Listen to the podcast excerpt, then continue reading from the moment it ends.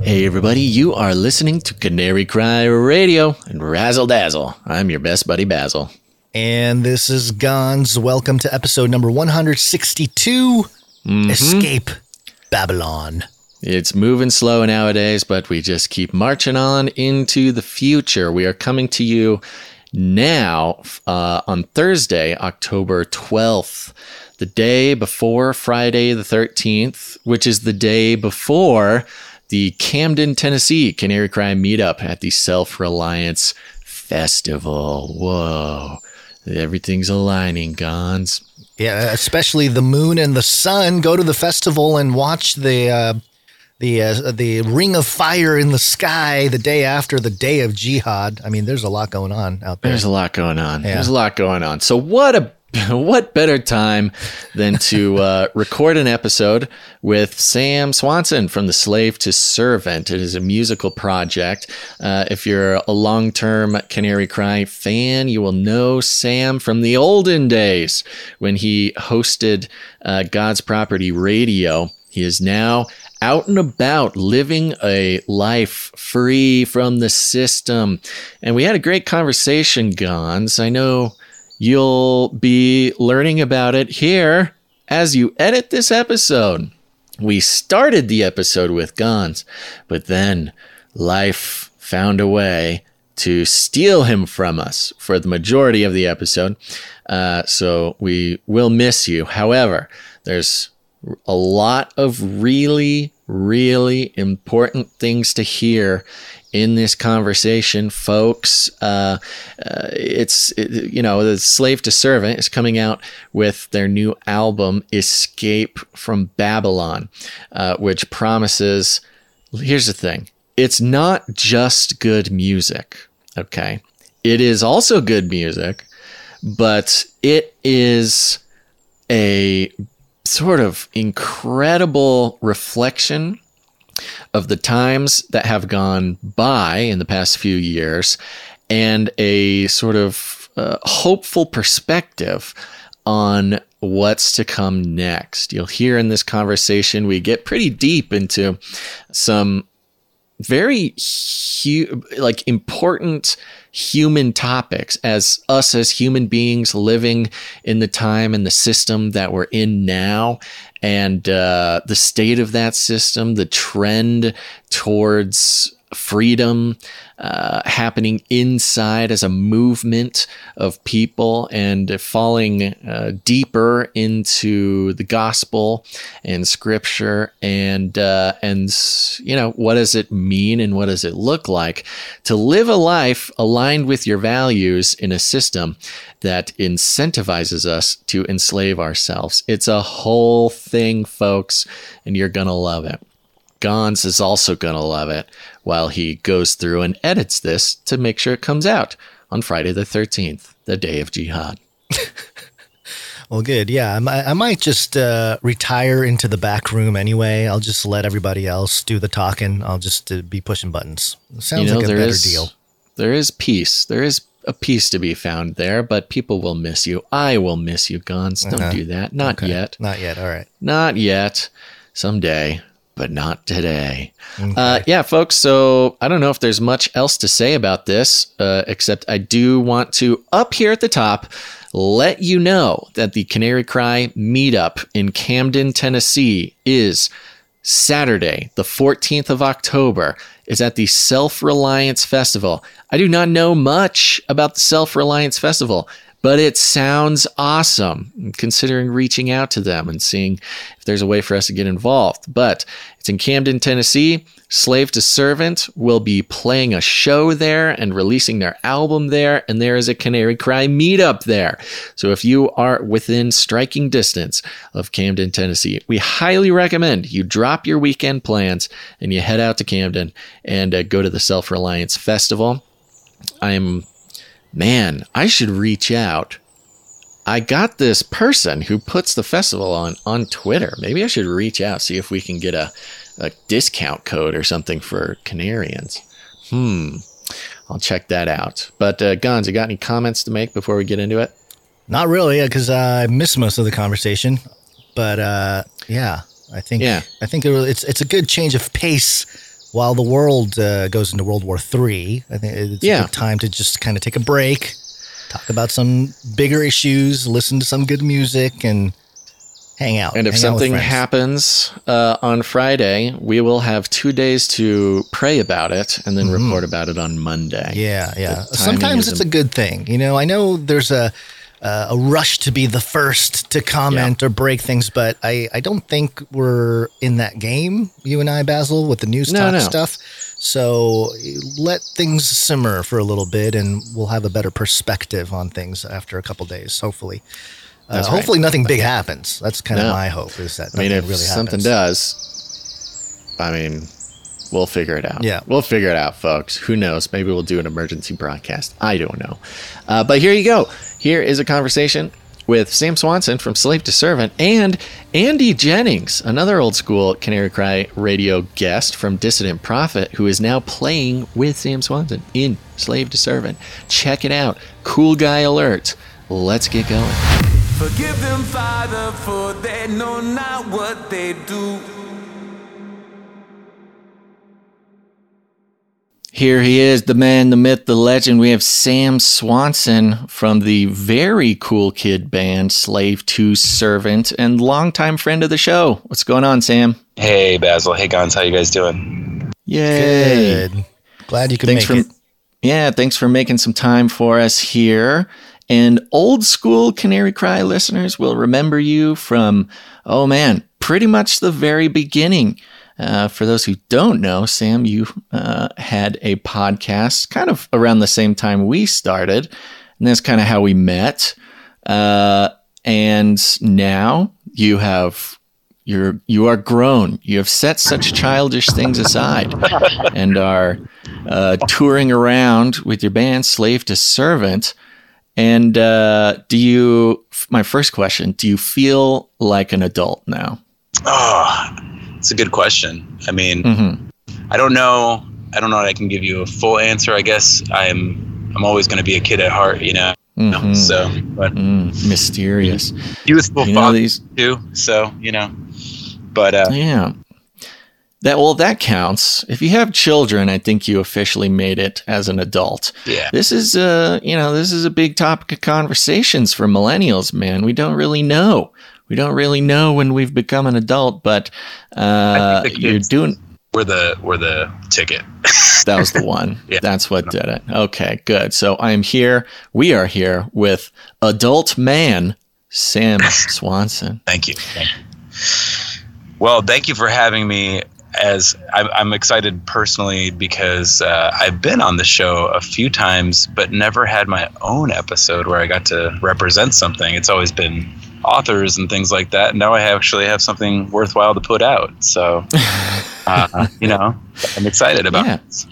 Yeah, it how only long? took you like 11 years. Yeah.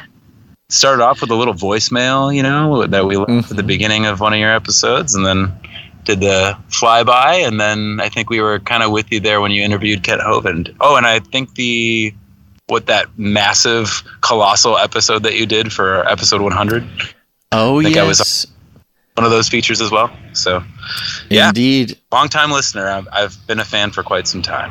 Oh, I appreciate it. And you sat third chair for an experimental episode, I think, back in 2020 of Canary Cry News Talk. So there you go, folks. There's there's the credibility you've been craving. Well, Can- Canary fella. Cry News Talk listeners have had Sam in their ear for years because, well, if they've been listening for years because of this drop. Canary cry, that's support.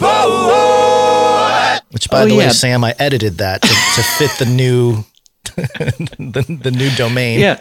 Maybe this is a good opportunity to officially, publicly uh, put this on your radar that we did change our support URL and uh, we've tried our best to, uh, to, to, mm, you know, tinker with uh, the brilliant jingle you made us. But if you find all that extra time while you're on the road and you're just craving a creative project, uh, that one's waiting for you. Unless you think that Gonz's edit is about as good as it, anything could possibly be. It was tough. That was a tough edit. All right, so we are here, Sam, to talk about a few things the state of the world, Yeah. the state of uh, the the the spiritual wars going on, the Yes, state of the deep dark secrets that our leaders are keeping from us, and your brand new uh, your brand new album, which presumably will cover one of more or more of those topics. Uh, you've been doing this for some years now, and I always find it interesting. There there have been several bands.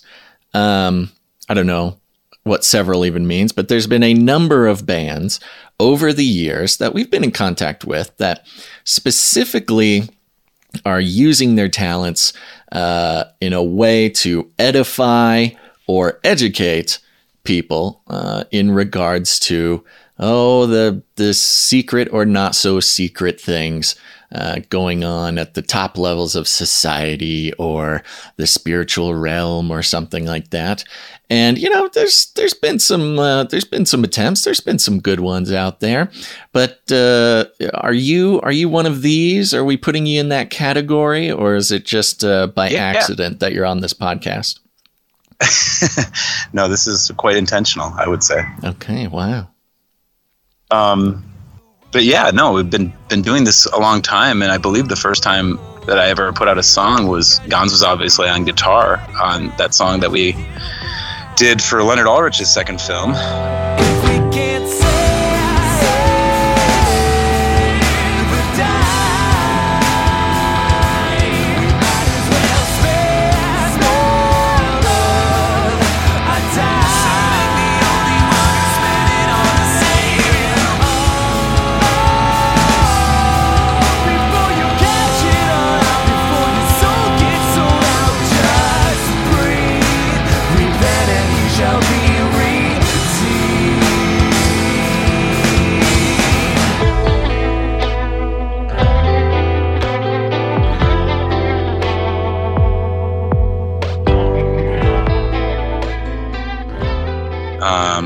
So that was back in 2015, I think. So hmm Tell us a little bit about uh, about the band here. Tell us what what the just everything. Tell us everything. Okay. Well, first off, I I do hesitate. While it is a band in, in a lot of ways, I, I consider it to be um, a project slash collective.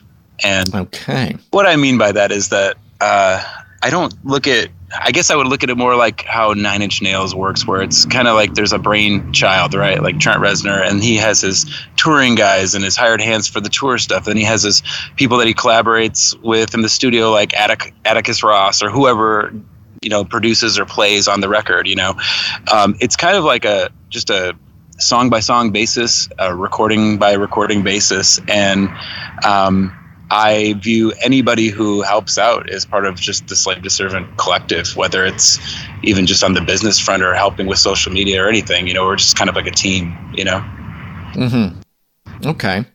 Yeah. I mean, you're an artist, so of course there's some sort of loosey goosey, non titled uh, sort of uh, ambient structure to this. You wouldn't want there to be too much governance going on. Yeah, we can't do that. Yeah. Or responsibility or anything like that. No, I really appreciate that. Um, so keep telling me more. What's what's the idea? What's the vibe? And uh, tell me a little bit about the album. Yeah, so it started off with really just that first song back in 2015, and I started writing a whole lot of material. Um, a bunch of the songs uh, were acoustic, and some of them were full band songs. Some of them ended up as remixes. I ended up re-releasing all those initial embryonic stages of the band on one CD called Singularity back in 2021, and um, I would I was working on a rock record, like it's just a, a really loud. I just wanted to make a really big, loud rock record, and so that was entitled "Escape Babylon." I was working on that back in again back in 2015. I think is when I started working on that record um, with pre-production and writing, and uh, then when 2019 came along, it just seemed like the right time to pull the trigger and actually record it. And I had written some new material since that wouldn't have made it otherwise. And uh, so I went into the studio with uh, my friend and my bandmate Jesse Sprinkle, and we we tracked the whole record with uh, some buddies, and then started mixing the record. And then there's this weird thing. I don't know if you guys know about it, but like in 2020, I think uh, we just like the world shut down, and uh, Mm-hmm. yeah, we we I, I just felt like I shouldn't release this yet.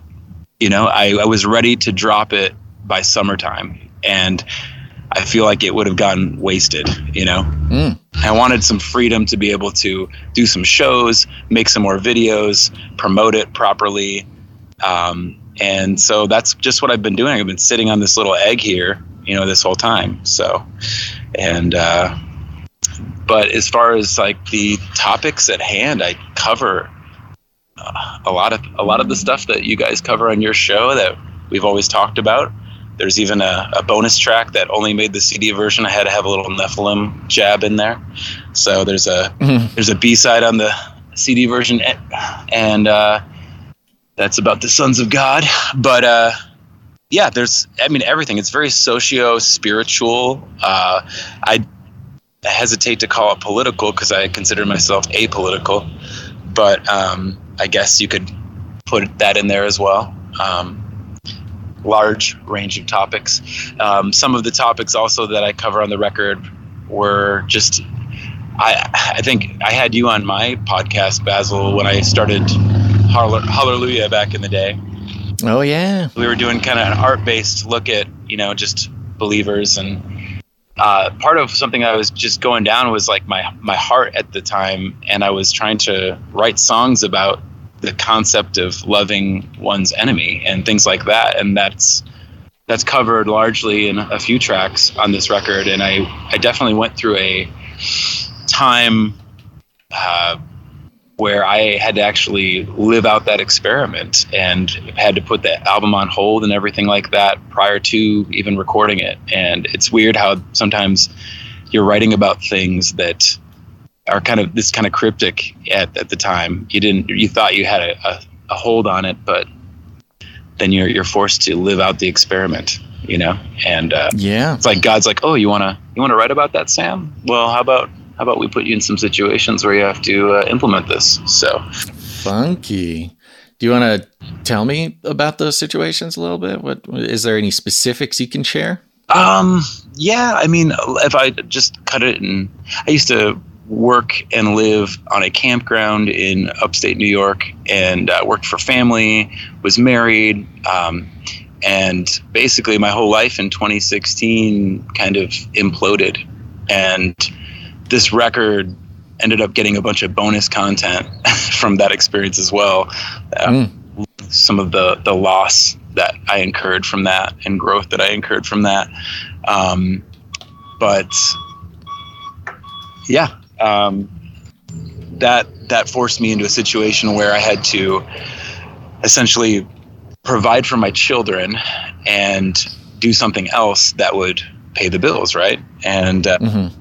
so I I started learning cover songs and I started a cover band for a while and um, that never really the band never really took off but as a solo cover artist God blessed me and um, my busiest year I think was 2019 I did 193 shows Whoa, busy boy. so yeah, I'm a full-time cover musician by trade. I play a lot of uh, weddings and cocktail hours and stuff like that, corporate events, and then um, you know wineries, stuff like that as well. Cool. But, uh, yeah, I mean, God somehow, I guess it's kind of redemption in a way because all those years, they, what did they say? You put in ten, what is it, ten thousand plus hours on Mhm. and you become an expert. And I mean, I spent a great deal of time in my own bedroom on a four track making music and playing songs, and it it paid off because um, people like my own my spin on these 70s and 80s and 90s and whatever pop songs. So Sure. um, yeah, that's I guess in short what.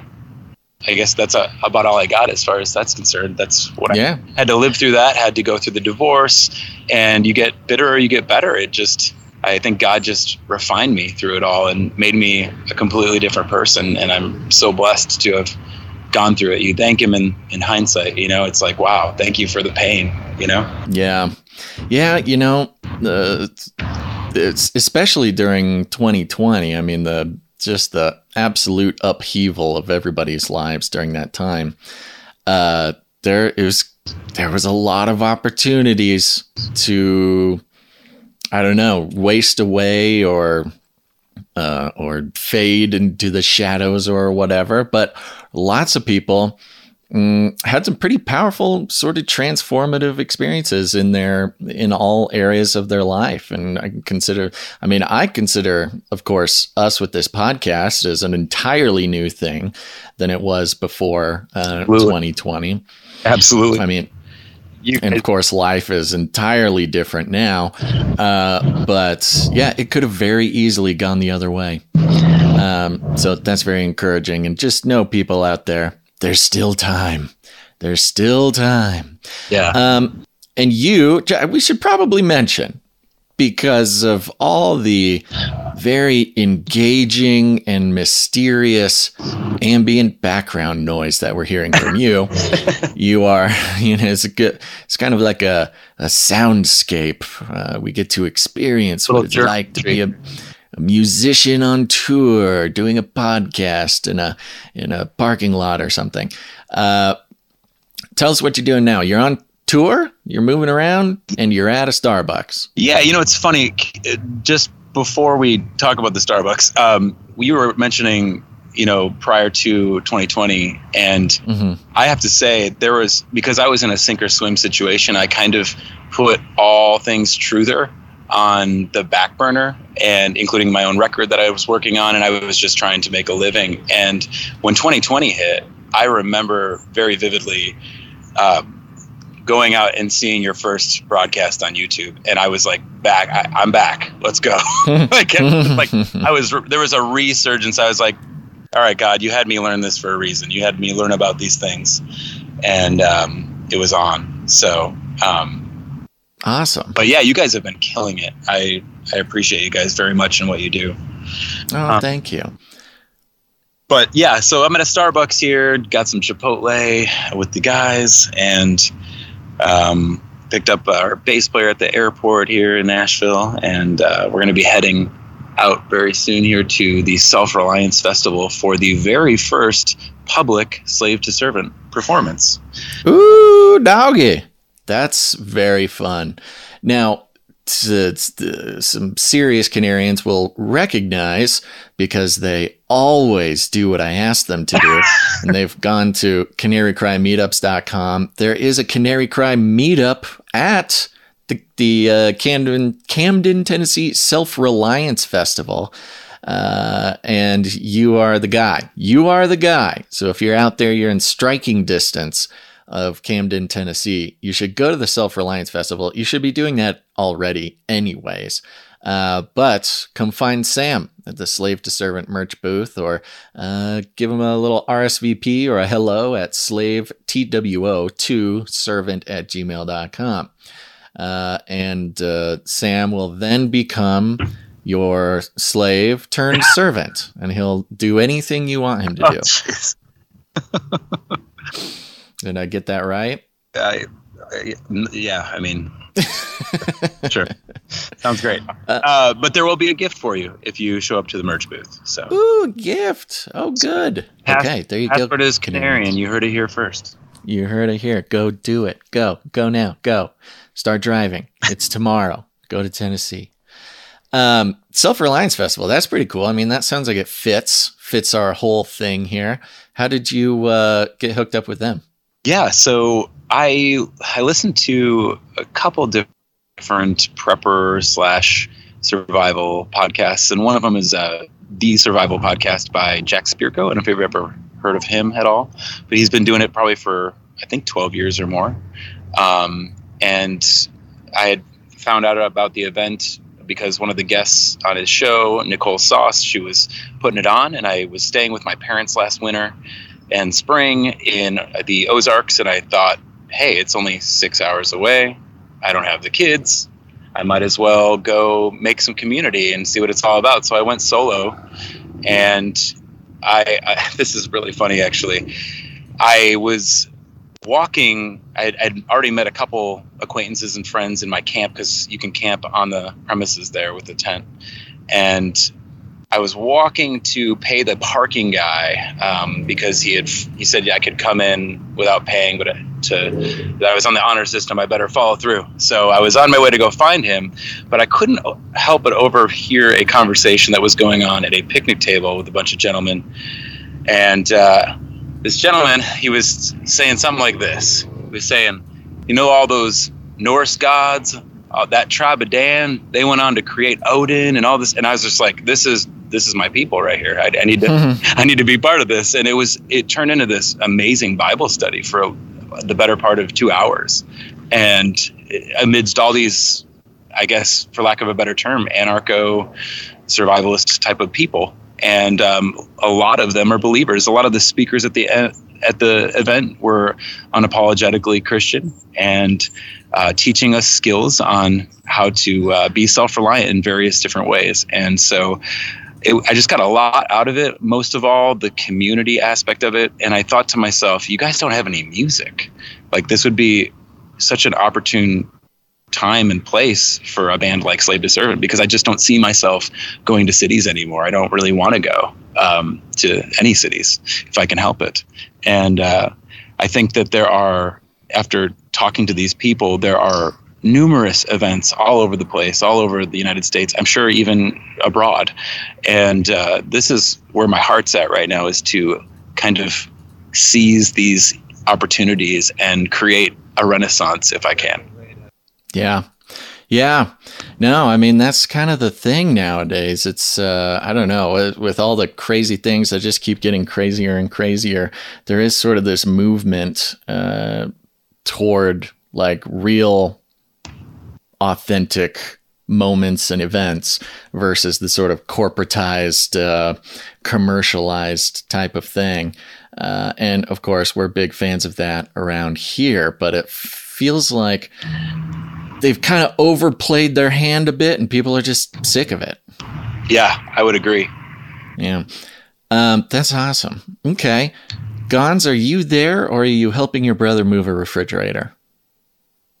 He's helping his brother move a refrigerator. Okay. Um, now, you you know you've got such an interesting background at least from the perspective uh, of this show because you used to have a podcast and you uh, did a lot of the similar uh, you know covered a lot of the similar topics uh, uh, it, well for those who don't know it's called god's property radio um, Which, by the way, I have to say, I did go. There, there is one place that you can find God's Property Radio still, and it's on Uh-huh. it's on YouTube. And I, do you remember the whole rule when you first get a YouTube channel of you get 15 minutes to post something, and until Mhm. you have a certain amount of subscribers or or views. So the first like 13 episodes are in 15 minute increments. You know, 15 minute yeah, chunks yeah, Oh, of like that's three hilarious. hour ep- episodes, you know. But there's so many of them. However, I went back just to see. I've never checked really. well, Has it done anything? You know, are people in certain episodes like Rob Skiba obviously were our biggest, but um, I was looking through the segments and I found that certain certain um, I, I guess numbers or segments were were missing like from censorship. So oh I got pulled yeah, I I mean, we did cover a lot on vaccines and health on that podcast, so I would imagine that was a lot of what was missing. But yeah, it's hard to. I don't know. I often think about Leonard Ulrich in his first film, where he talks about making copies of his documentary film. Um, you know, find a DVD and make a copy of this before, or you know, I, while we still have a free internet. You know, and it, right it's kind of insane that you, my friend, and Gonz and I were doing this long before we had any of these restrictions. It's yeah gnarly to me. Yeah, different times, man. But it's cool because um, you've brought over a lot of that stuff from your podcast kind of into this new uh, project here. Absolutely. What uh, what's the s- sort of uh, wackiest topic that you cover in the album? Wackiest topic. Hmm. Well, um, I would say, I mean, I don't know if it's the wackiest, probably to the outsiders, but like I said, there's a Yeah. there's a bonus track that's not on the vinyl and not on the digital version of the album called Second Second Coming, but it is on the CD, which is about the Nephilim and it's about this explanation of you know this other explanation of what might be coming out of the sky or out of a portal or dimension, if you will. So.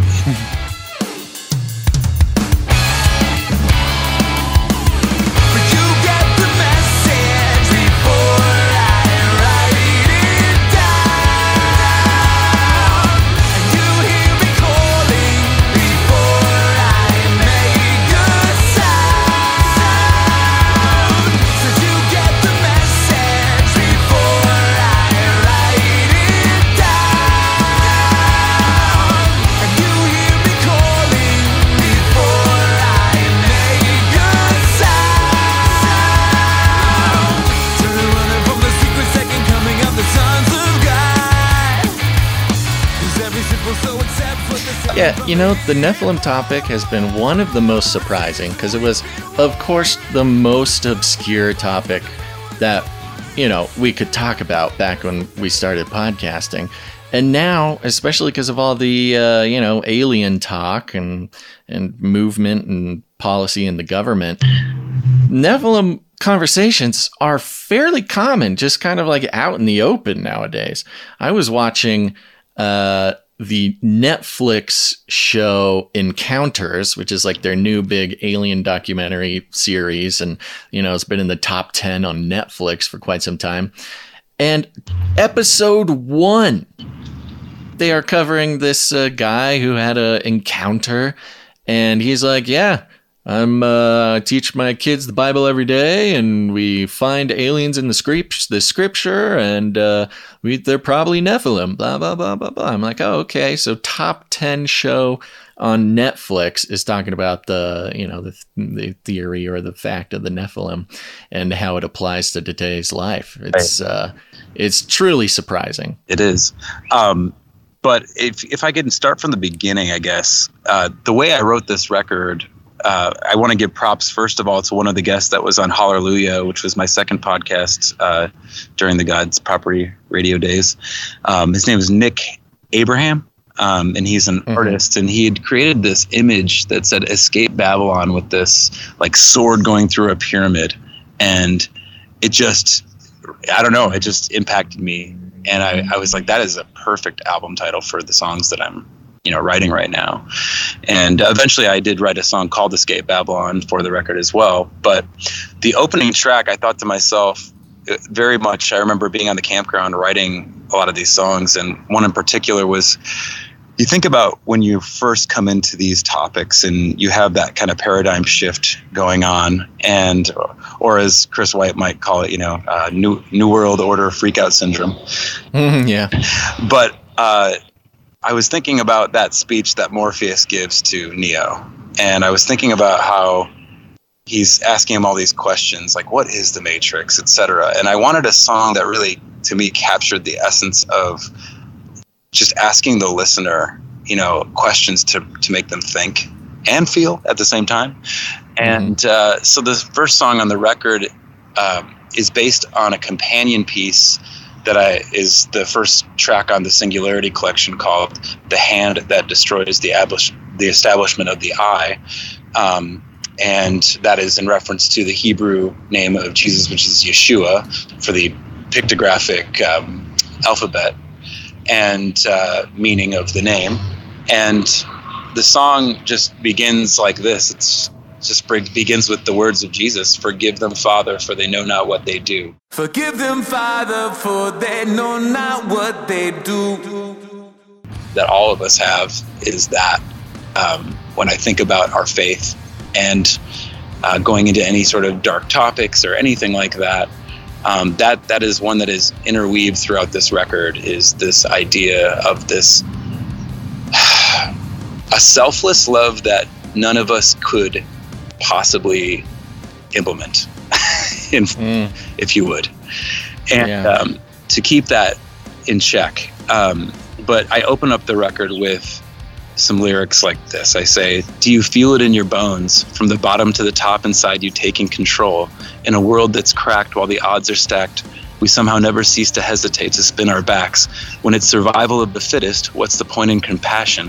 Why even cure disease when it's a hospital cash in? Evolutionized identity, gorilla like propensity, Lord help this extremity in your name.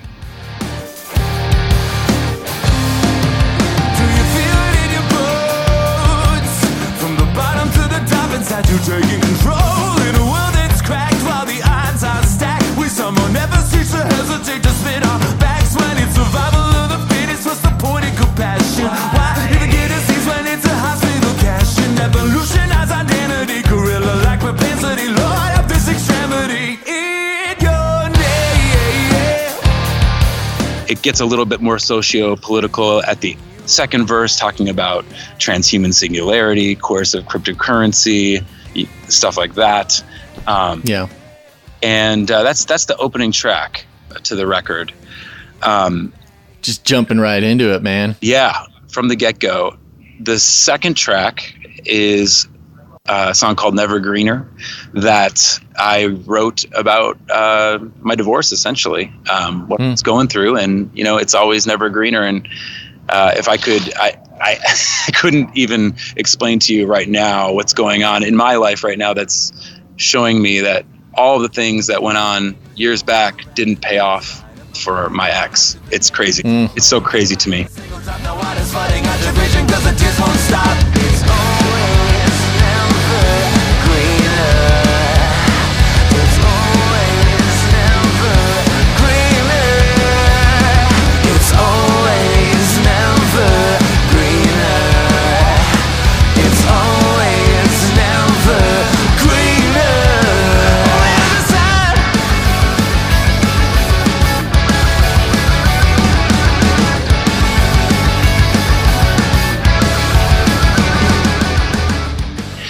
and, and it's but it's also this i'm not happy to watch it. It is it's it's something that she has to kind of go through right now and i i i still feel for her you know what i'm saying? And that's that's that's god. That's god showing me you know I, there was this moment in time where i lived next door um, i was living with my parents for four years next door to my old house and she had moved uh, her um, now husband in to my house, and uh, it was a hard situation for a while. And eventually, the divorce went through, and they I found out that she was pregnant and had a, a child. And there was a moment where I was in the backyard watching her husband in my old backyard Hmm. with Wow. with his his child and my first thought basil was awe like i remember that i remember being Mm. at that backyard holding my child Mm, yeah. it's kind of what never greener uh, pertains to um, Wow.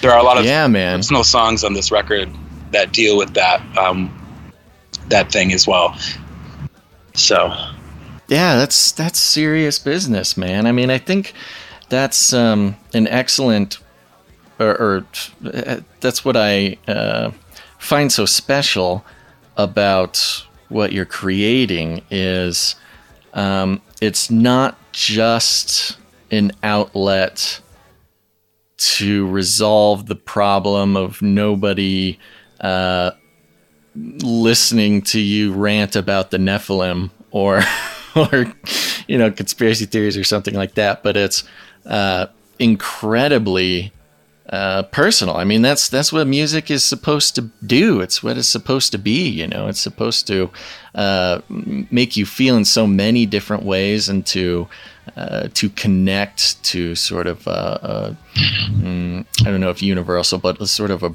uh, a feeling that we all have in different shapes and forms and uh, feel connected to other people.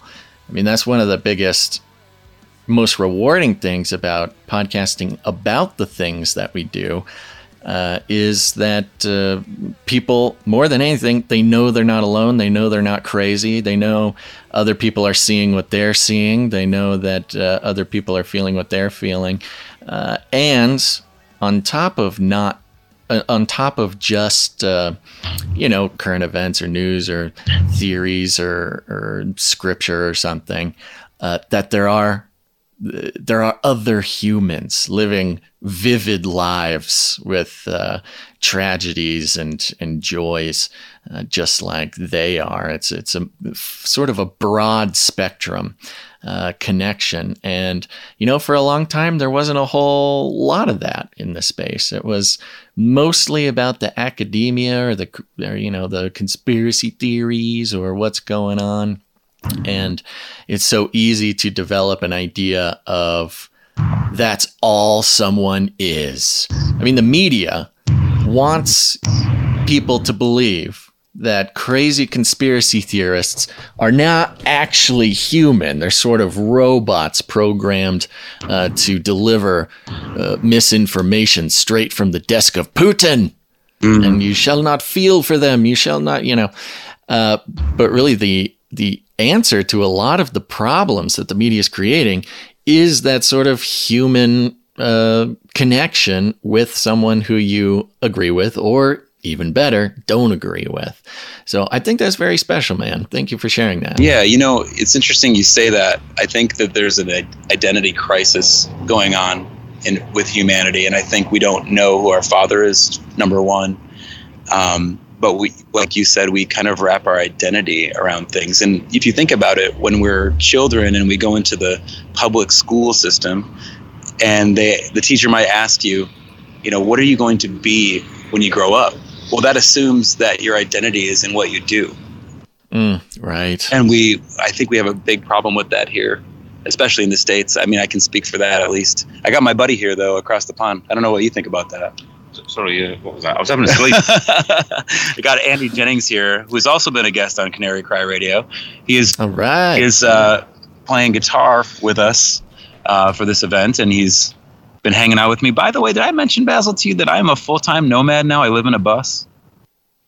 No, you did not tell me that. Although I think if I looked mm. deep down and I really thought about it, I might have been able to guess. Uh, you you really are this sort of uh, traveling. Uh, uh what's the word? Sort of uh, not minstrel, but what, you get a vagabond type going around uh, doing what the Lord's telling you to do. Sojourner. that oh, sojourner. T- Sojourner, yes, yes. Uh, how big's your bus? What kind of bus? It's 35 feet. It's an old Yellowstone touring bus. It's a Greyhound uh, from Ooh. 75. So it's a Detroit diesel, um, and it's converted to a home. Has a washer, dryer, bathtub, everything that I need. Uh, room for my two kids and me. And um, yeah, I just it was definitely a God thing when it when it came about. Um, but uh, it also because it's from 1975 for the conspiracy nuts out there. Um, mm. If we have an EMP, I have zero computers in there, so I'm I'm golden. Mm. Whoa, good boy! Holy smokes! Yeah, yeah. I mean, that's something that uh, is unfortunate. You want the brand new F Ford F one fifty but sometimes you just need a 30 year old Dodge sitting in the back, just waiting for the day when the computers go down. Um, that is that is a big bus. You're that's not van life. That's no. that's bus life. It's almost goofy movie RV life. I guess I, I kind of picked it up from the campground, right? I managed a campground for six years and I said, hey, I want to do that part of this business, not this part. you know, and that's something I love about you, man. That might be one of the most uh, difficult parts of knowing what's going on in the world and uh, uh, just paying attention. That's the thing. For those, you don't even have to be a conspiracy theorist anymore. All you got to do is just pay attention and believe what your eyes tell you. As much as the media wants to uh, get you to not believe your own eyes, for those who still have the will and the power to believe their own eyes, it's very difficult trying to to to lead a a, a, sort of a normal life. I mean, uh, you might get into the mortgage, you might get into the house, you might get into the, you know, the iPhone and the Apple Watch and all the things that make the future what it is.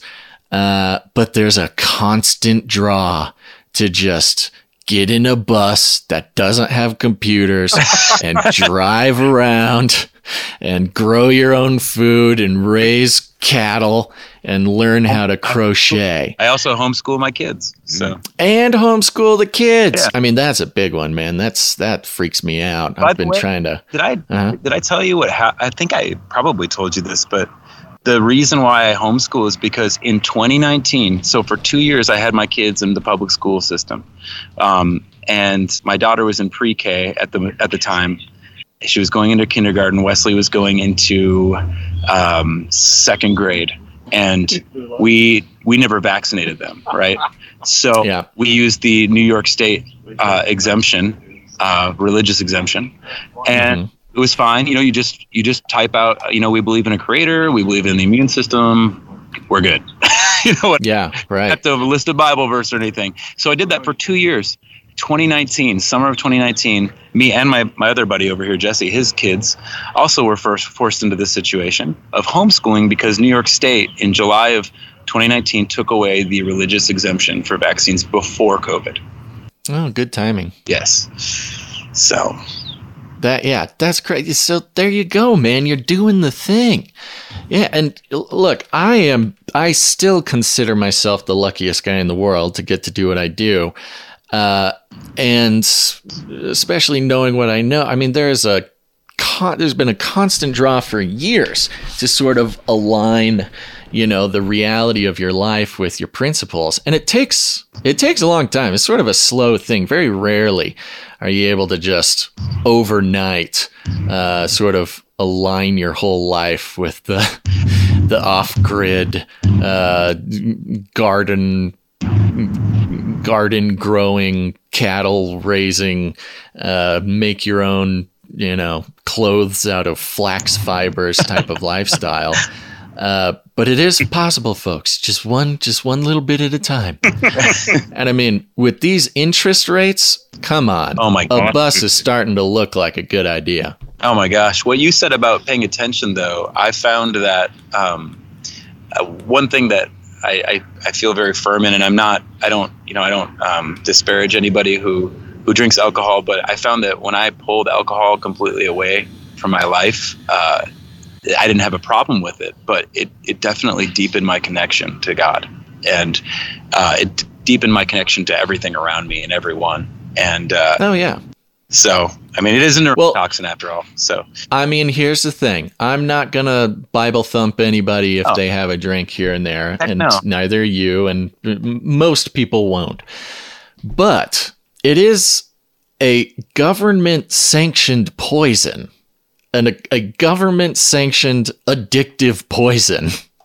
and uh, you, if nothing else, people who are paying attention should put alcohol in the same category as uh, you know uh, uh, high fructose corn syrup and uh, you know nanobots in the broccoli and uh, whatever other thing that's sort of a government sanctioned uh, honestly control mechanism so again i don't I don't uh, despise anybody who makes No. the choice to do that, and of course, moderation is uh, is key. But yeah, man, that is another one of those things on the list. That's like if you if you unspool the mile long scroll of things that we need to change about our life to align with our with our views of the world, alcohol is in the first couple feet of that scroll for sure. What's also fascinating that I, I've been I listen to a lot of health podcasts as well, and it seems that alcohol is definitely, um, on, according to the experts like that are that I'm listening to at least, it seems to be on the decline as far as it's it's not even recommended. Like it used to be, like the recommended was like you know two glasses of wine a week. The the recommended is zero now.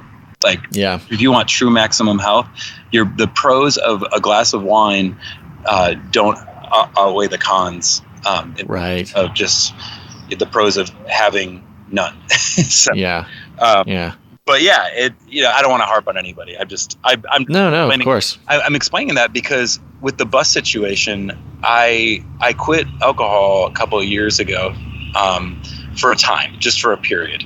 Um, not, not cold turkey for good, but just I felt like I, I should for my own just with Take a little the, well, breaky the poo. vaccine was rolling out at the time and it was kind of stressful with some things and i was just like i think i need to be vigilant here you know? And so after doing that about a week in i just had this it was like it was beamed to me hey you know the, the thought of you are a free spirit. You don't really care about status or keeping up with the joneses.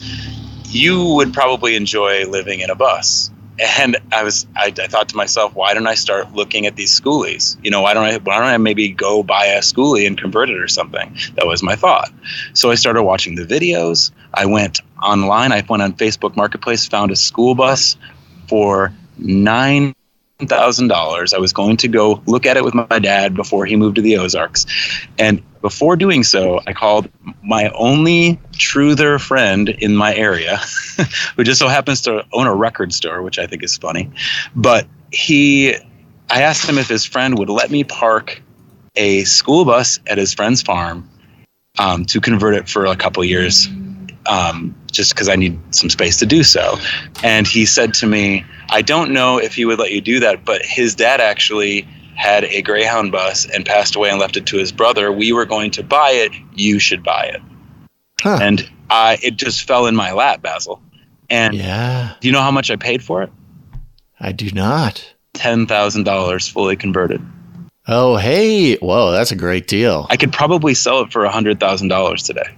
Yeah, dude, I got a buddy who, uh, as his profession, he converts vans and buses and stuff. And if and he's one of the cheaper dudes who does it. And if you if you uh, uh, provide your own bus or van, the conversion is still like thirty thousand dollars. Absolutely. It's crazy. Uh, but you know, I mean, still, uh, the the economic options. It, it's a sad state of the world when when spending a hundred grand on a bus to live in is still a better option than getting a mortgage and buying a house. Even an apartment at this point. I mean, just the idea that you know you.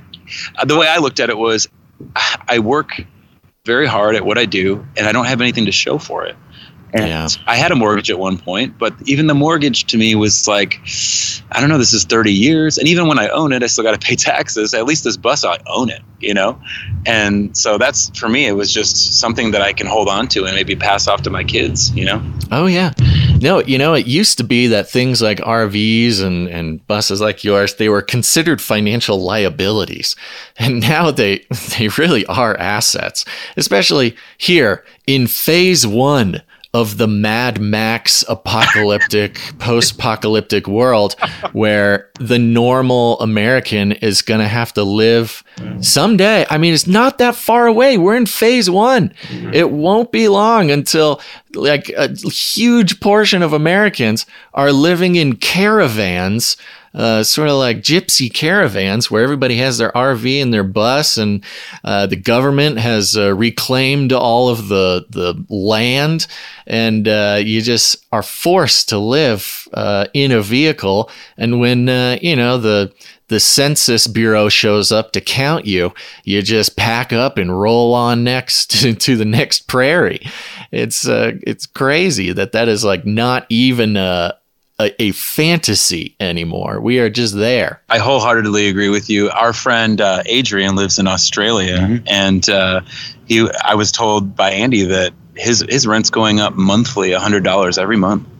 Oh my god, Unreal. that is crazy. Yeah, Yeah, I mean, we are literally in the beginning of the corporate apocalypse where corporatism literally ends the world, turns the world into something that we uh, sort of fantasized about, not only with the sort of like corporate pollution and stuff like that, but the uh, the financial system just finally everything just rose to the top and normal people, not even poor people, normal people, middle class people uh, are have they have no other choice but to uh, join the caravan of other vagabonds and live out your life. Uh, that's work. Uh, my friend.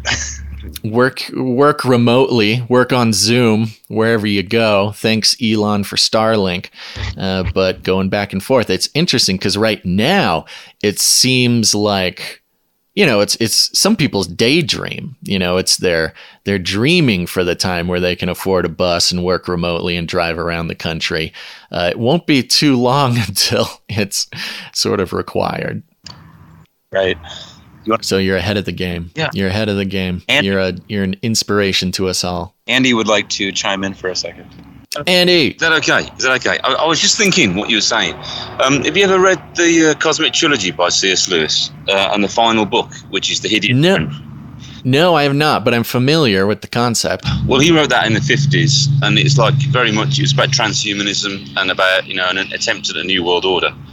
Mm. And they get so close to it, they're just about to grab it, and then it all falls apart. And, and I, I, here's I take hope from this kind of stuff because you know what, it all looks really scary from our, our side looking up. But if you look at it from the heavenly way down, which we can because we're believers, right? We have that kind of mind's eye. Um, Yeah. it would only take a little flick or a solar flare or something to take out this whole system. What I'm saying is, um, look, I've lost everything like Sam. I've lost, I nearly died in 2017. I've lost my job through COVID, not taking the, the other jabs. Uh, I've gone through divorce.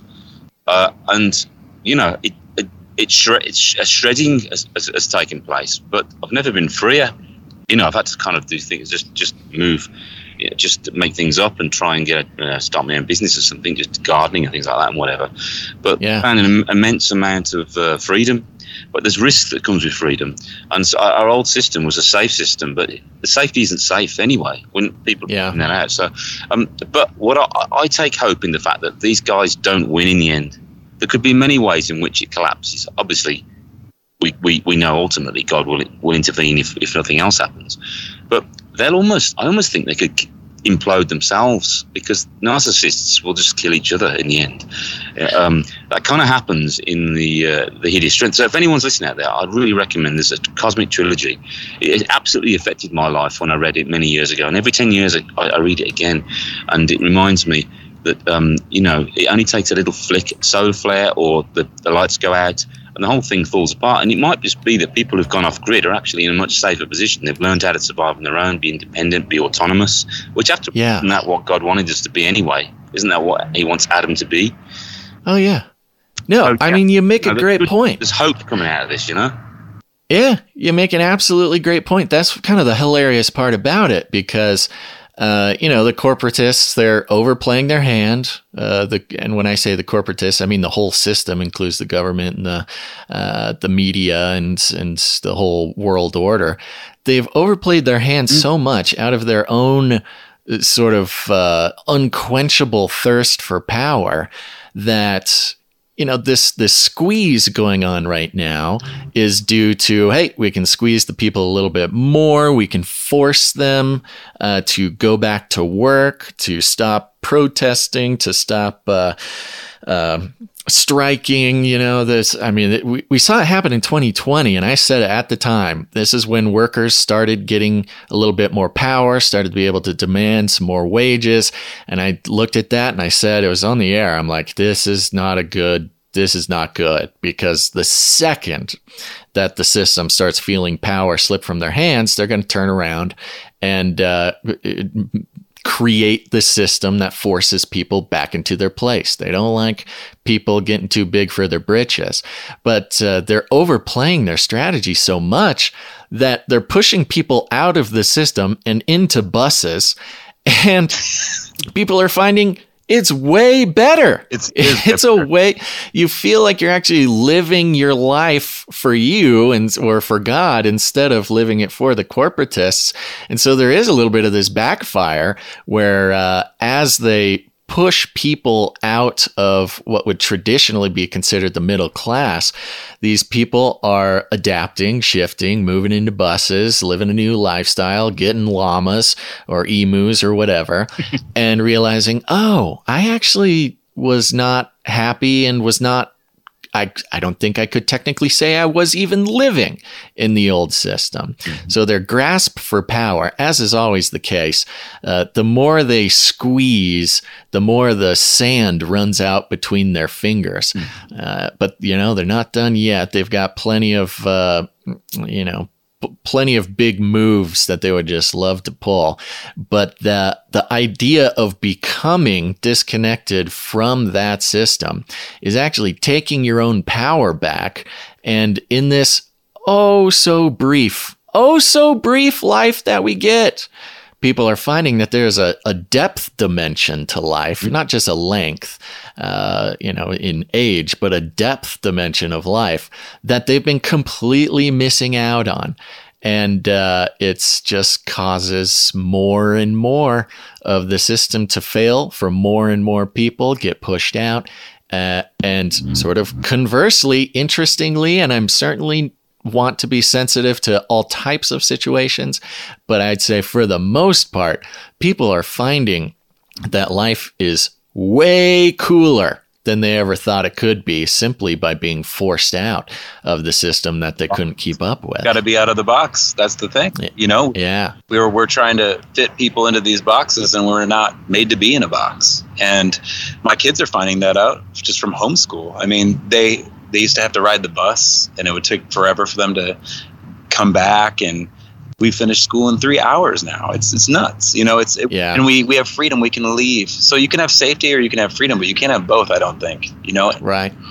you know Yeah, that's the that's the key, and of course, it, it has to be said that uh, whatever's going on now, and well, in fact, I think we're going in a shift in the other direction. But up until now, the desire for safety had been so programmed into each and every person that uh, you know, like the frog in the boiling pot of water, just little by little, giving up not just their freedom, not just their money, not just their self reliance, but really, I mean, a depth dimension of life that uh, that you don't really notice disappearing. It's kind of like walking on a very gently sloped beach. Uh, where you uh, you know don't it feels flat but as you walk into the water, you start getting deeper and deeper and deeper until your feet don't touch the ground anyway or at all. And you're just f- floating there. And I think it's when people get to that point when they're just floating and they feel, you know, totally, well, drifting, totally drifting, that the, the sand has disappeared from under them, that they go, huh, okay, something isn't quite right here. Something is not what it seems. The promises have not been kept. I don't even feel the ground bef- below my feet anymore. And so I guess I'll just swim away. Take it easy, beach. I'm out of here. so, uh, Andy, is Andy still Yeah, there? yeah, yeah, yeah. Yeah, what well, what are you Look playing the band that. here, Andy? I'm playing a bit of guitar for us, Sam. Yeah. Okay. Bit of guitar. Where are you from? I'm from Birmingham, uh, England. Well, born. They Alabama. make the chocolate. No, no, uh, Birmingham, uh, in uh, in in the UK. So I'm over here. I'm an alien. Um, Did you illegal alien. did I hear you say you make chocolate? Oh no, I come from where they make chocolate. From Bourne. Oh, So, uh, okay. you know, Got it. That's where the chocolate comes from. that's where all the Oompa. Loompas come from. That's where the, I, I know a few Oompa Loompas. Ah, of course, of course. But, um, So, are you? Uh, are, are what's your lifestyle here? Are you another vagabondian? No, Are you uh, come over- settled down someplace? I've just come over to, to, to be with Sam for a bit because we Skype regularly and chat and stuff. Um, I, my my life's changed. I'm I just I'm a gardener now back in England. Uh, I've, I've got a new disco band. I'm, I was Dissident Prophet, obviously. I've started a disco band, disco funk band as well. oh yes, of course. Yeah, a, another band people should check out, Dissident Prophet. Yeah, yeah. So, so it's been pleasure hanging out with Sam, and um, because he's very similar to me. We're very similar. We write songs similarly. We think about things similarly. We've been through similar experiences. So it's really a pleasure to hang out with him, man. And his mate Jesse, he's a right laugh. So I'm just having a really nice, we had a nice road trip. Uh, talking, I mean, it was, an 18 hour road trip, but we, it went really quickly. We were just talking all the time about all this kind of stuff, like what you're talking about now, um, and everything else. So, um, one thing I would say, like, you know, I, I, just think that, you know, I always like to go back to the plan A and think what God originally planned for us as human beings to be. When you look at what He wanted us to be as Adam, It was to be like autonomous, but in a relationship with Him. And I've noticed the last couple of years with the pandemic that people have started to, to wake up and realise that what a human being is meant to be, and and it's it's the starkness of the evil that's come our way that's helped us to understand the good. And I think things were murky before. And so I think that I know people who weren't even believers in God who've become believers in God because Oh, yeah. they've just backed away from the evil and gone, ugh, I don't like that. And then they've gone, oh, God's great, I love him. And and and Yeah. in evangelical preaching, it's just been reality. Yeah. No, that's a great way to describe it. Yeah, it does feel like as a whole the there's been a murkiness. There's been sort of a fog of war. There's been a uh, you know, we've been in this time of trying to figure out left and right and uh, good and bad and male and female and all the sort of uh, binaries in the world. And that's this nine non-binary thinking has postmodernism and uh, everything attached to that has had everybody a bit confused. They've been a little bit uh, over socialized and underinformed, so they kind of tend to just go with whatever makes people think they're good people. But this year, especially, I feel 2023 especially has been this moment of clarity mm. for a lot of people. Things have been pushed to such the a brink that uh, a, a number of people that I know have sort of snapped out of it and finally sort of seen the light. Their visions become clear. And uh, the problem is, and we've known this for a long time, problem is once you see through, uh, you know, a pair of clear glasses, you can't go back to uh, to uh, walking around in the fog. You don't want to go back to uh, the sort of confusion that's manufactured for us. Uh, I don't know. It feels like to me that we're in a serious time of of clarity or a serious time of uh, uh, realigning sort of our understanding. So it's a serious turning point. Have you guys noticed the same? Well, you know Jesus, right? You know Jesus, right? I know Jesus. Yeah. Uh, well, he he was completely free, but he had faced the worst. He, he'd thought before the things happened to him, he'd already thought he'd prepared for them, what was going to happen to him. And I, I, I've I've experienced. I've been a believer for many years, but only recently have I experienced the threat of losing everything. Things that are dear to me could be my reputation, could be money, could be situations, relationships, or whatever, job and everything, um, pride and whatever. If you can actually imagine, just just come to terms with l- the worst possible scenario that you fear and dealing with it, you're free. And that Yeah. Jesus was, and I think that's what he wants us to be. Yeah. Yeah. Yeah.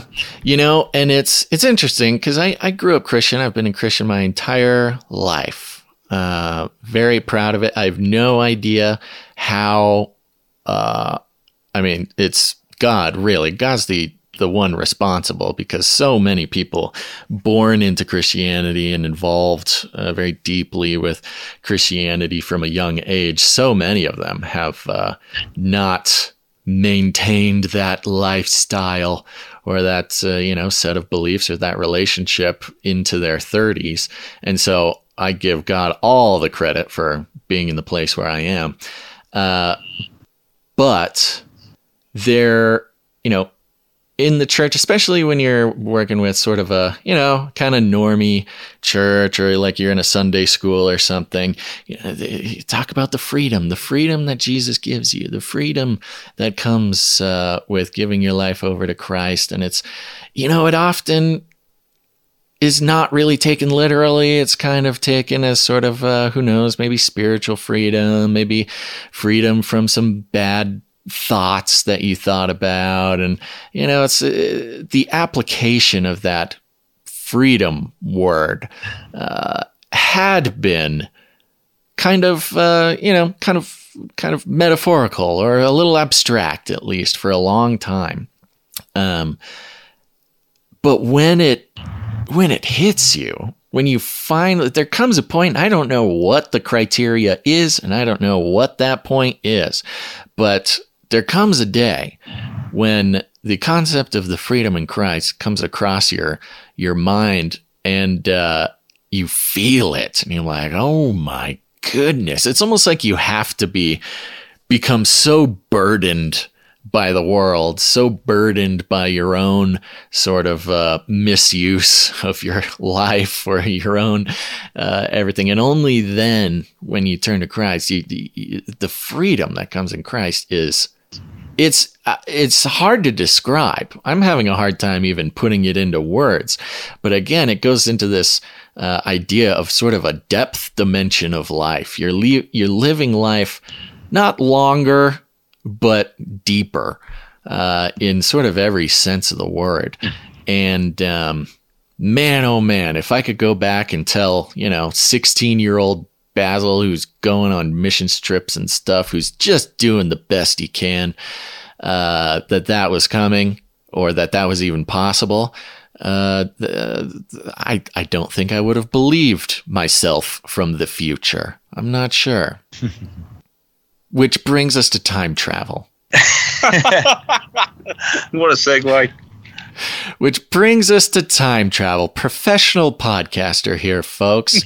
you think maybe uh, this was an accident, but this was my plan the whole time. Uh, have you guys ever um, time traveled? Yes. No, I lied. well, uh, I highly recommend it. You should check it out. it's uh, it's good for the soul, and uh, if you can get a message across to your former self, it's uh, you you can and you should try to affect the future. Don't let Hollywood and the media try to convince you that you're not allowed to go into the past to change the future. That is a lie. They're just trying to keep us down, folks. Basil, does it count if when I was on the plane coming over, I watched Back to the Future again? Whoa, going back- bro. I remember as a kid watching it. It's kind of going back in time, watching The- the future in the past. That's it. You did it.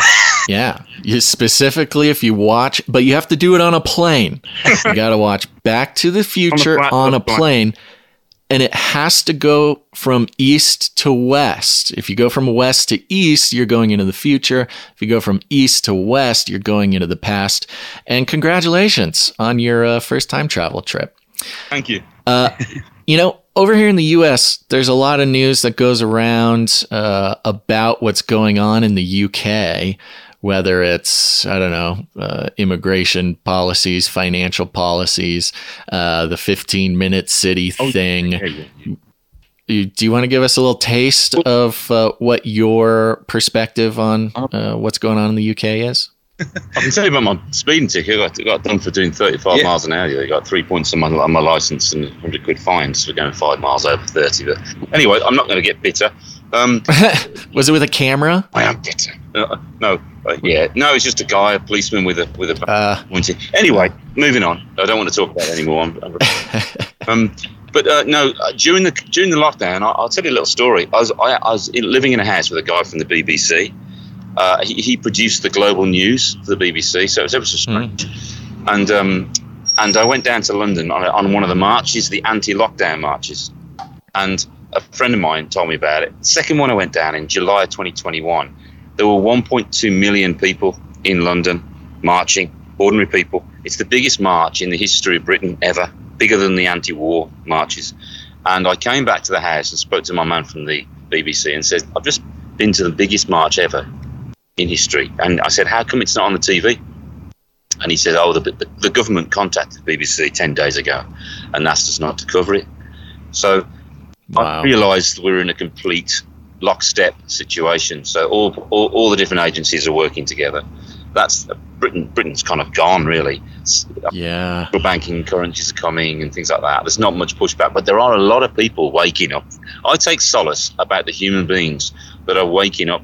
People are becoming believers in God, but they, they've, they've got nowhere to go.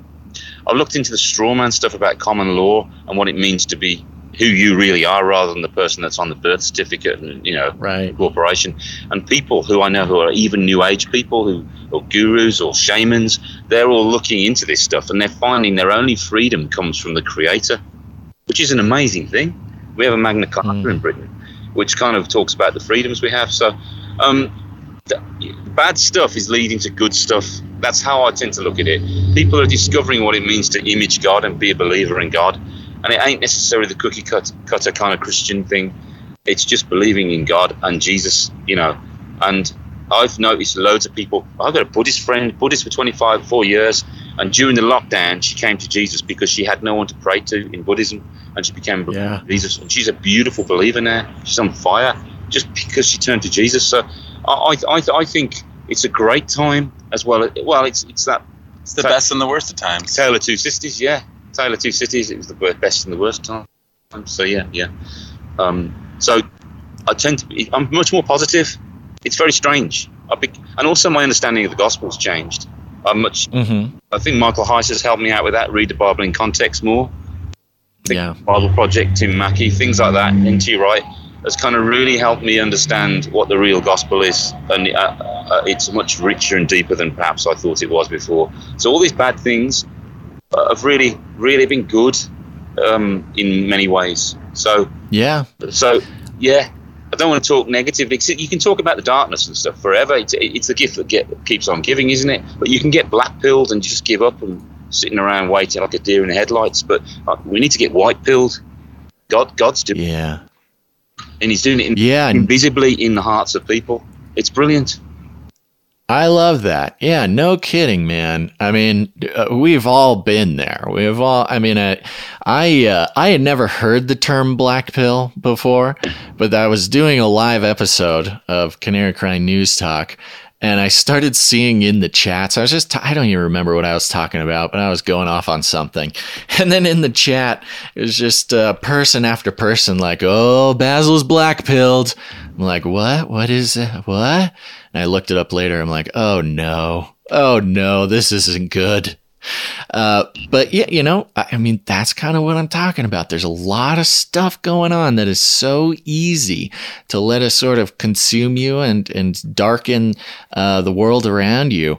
But if you just tweak your perspective just a little bit, and I love what you said about understanding uh, uh, the gospel in a in a different or deeper or or new way um, because you know there's been a lot of talk especially with you artsy fartsy types uh, the, the musicians i've known in my life uh, they love they just love to tell me about how the bible and the church and christianity and religion as a whole is a control mechanism to keep the peasants working for their feudal lords. And so that's why i'm an atheist or whatever. And to a degree there is a world in which the setup of many churches some churches the, the, the setup of the entire uh, idea of the thing,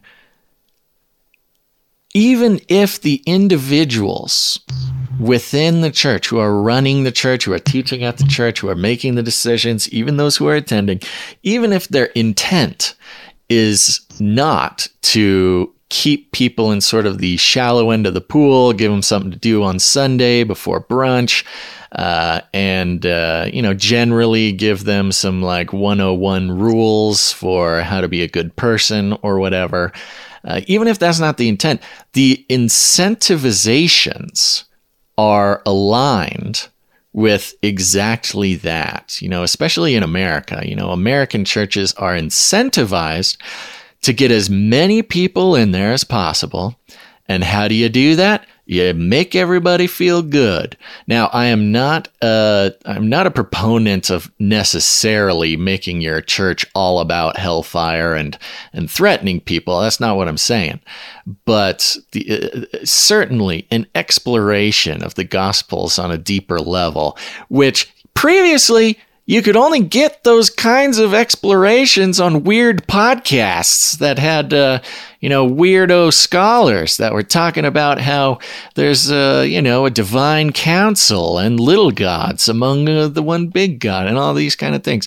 That's where you used to only be able to get this stuff. And thankfully now it's more sort of more acceptable and more available but there is an aspect of American churches, some of them, that is very similar to the sort of corporatism that uh, see people as a resource and they do uh, whatever they can to sort of uh, collect as many resources as possible and use them for the good of the organization. And you know, a lot of people just are are built different, and that's not enough. Uh, uh, now, I believe that uh, you know a, tr- a, true, deep understanding of the gospel uh, turns somebody into a very powerful force even just the way they live their own lives, the way they make decisions, the way they treat people, the way they think about current events, uh, there is a, level of understanding that comes uh, with uh, sort of a deep relationship with Scripture that turns you sort of into this weird, kind of uncontrollable uh, monster. and I say that word lovingly, uh, that is not very convenient or monetizable by the corporations or the churches who uh, have their incentives lined up. Uh, so I love that. And I encourage, uh, you know, I don't know how to help people find this or realize this, uh, but I highly encourage them to at least pray for God to put that kind of stuff in their path uh, because. Like you said, as things continue here, uh, it's going to take powerfully equipped people with a deeper sense of what God is doing uh, in order to make it through this with any sanity. Right. Well, I think going back to kind of the beginning of this conversation, you had mentioned the corporate uh, apocalypse, if you will, and. Mm-hmm. In light of what Andy said here about you know the birth certificate stuff like that, I know we've talked about all those things before, but um, I have a song called "Power" on this record, mm. And uh, it's all about what I learned back then, but that extends to the church, right? It extends to this 501c3 deal, right? And just as we've been talking about being forced out of our comfort zones and having being stripped away of things, I think that we're going to find that the church is really you and me, and we are going to be getting together more in houses and dare I say it, buses or what? Or buses, yeah. so,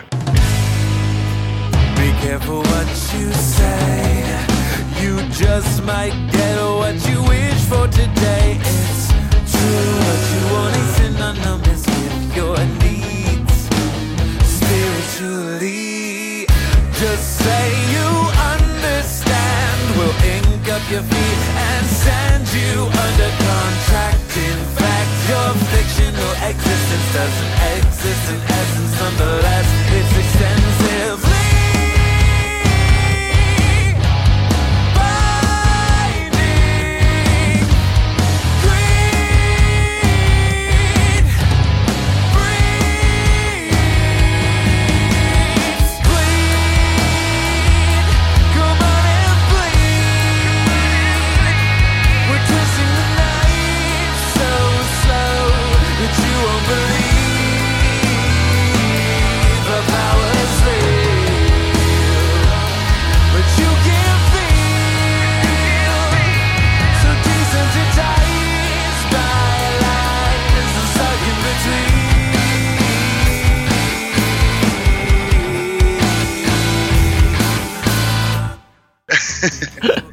But bus church. Yeah, I think uh, I think we are.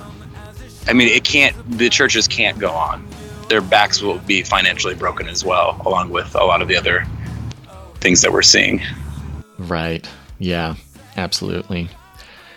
Well, snap, fellas. Uh, and you can find you can you can find all their opinions on this poetically structured in their new album. What is the name of the new album, by the way? Escape Babylon. Escape Babylon. Now, Hello. Yeah. Now, now the title to me meant a lot more uh, back in the day, something kind of else. But today, the way I envision it, even though the artwork uh, has a picture of a elephant representing your Republican structure, right? And mm. below it, so the the um, the elephant is standing in water above water uh, with flames surrounding it on fire and underneath it is this dead donkey carcass Ooh. representing that structure. And you're either burning or you're drowning because it's two wings of the same bird, as we know. Oh, Uh, wow. However, uh, and then on the flip side of the LP, uh, there's just bones on, in the water of both animals. So, uh, and by the way, our friend Natalina, I dedicated the record to her passing. Um, Oh, so uh, her name is on the back of the vinyl LP. But um, going back to the title, uh, to me today, what what this really means to me more than escape literal Babylon or figurative Babylon or any anything like that. To me, Babylon starts in the mind, and we have our own limiting beliefs and we have our own comfort zones and until we adapt the mind of Christ, um, we can't escape. yeah. Yeah. Wow. I love that. I love it so very much. Um, yeah, I'm looking at this album cover now. I mean, I saw it before, but but I never looked right at it, and now it's affecting me in a very deep and disturbing way. Thank you for that uh, explanation. I'm enjoying it very much now. Um, okay, so you guys are again just here's your here's the uh, the your advertisement repeated again here. You're going to be playing a live show uh, at the uh, Self Reliance Festival in Camden, Tennessee, and I highly recommend any. uh, And that's on the 14th, the 14th, Saturday, the 14th of October. That's by the time you're listening to this, folks, it's tomorrow or it might be today. So get in your car, drive to Camden, Camden, Tennessee, go to the Self Reliance Festival. I do not know much about the Self Reliance Festival, but I I like what I do see. So y'all should be going to this anyways, and they should be uh, giving me a slot to do a live podcast, but maybe next year. Um, but go check it out. There's going to be Canarians meeting there. Send an email. You can check in with Sam at slave2servant at gmail.com. That's two with T W O. And, uh, or if you're just there, head up to the slave to servant merch booth, give them, uh, you know, the secret passcode Canarian or just sh- shout, uh, think outside the cage or baka or something like that. And they'll know it's you and you'll get a little goodie. Uh, and you'll get to meet Sam and some, uh, well, and Andy. I just, I'm looking here. Uh, Andy, we had you on a flyby music episode of Canary Cry Radio back in 2015. 2015. Look at that. We got an old timer. And that was about, uh, yeah, your project Dissident Prophet, which people should also go check out. Look at this. This is fun, man. It's, you know, being an old, uh, old person now, uh, seeing how, how far people have come or not come and the the you know the way life goes and people coming together and uh, this is very special it's very cool that you guys are on this project together so what else is on the what else is on the menu guys Okay. Well, I kind of wanted to talk to just the listeners who are in this community, Here and whether you've been, you know, part of this for a long time or whether you are new to it doesn't really matter because we're all part of this community. And uh, I, I wanted to reach out because a lot of changes on the horizon for me in my life right now. I'm kind of in a state of not knowing. Uh, I might be might be moving shortly. Uh, I mean, I, I am mobile all, all the time anyway. the but, wheels uh, on the bus go round and round so some friends of mine want to start a record label, etc. that puts out art like this. You know, we kind of want to start a renaissance, put out records and all kinds of media and start doing festivals like this and uh, just continue to spread truth.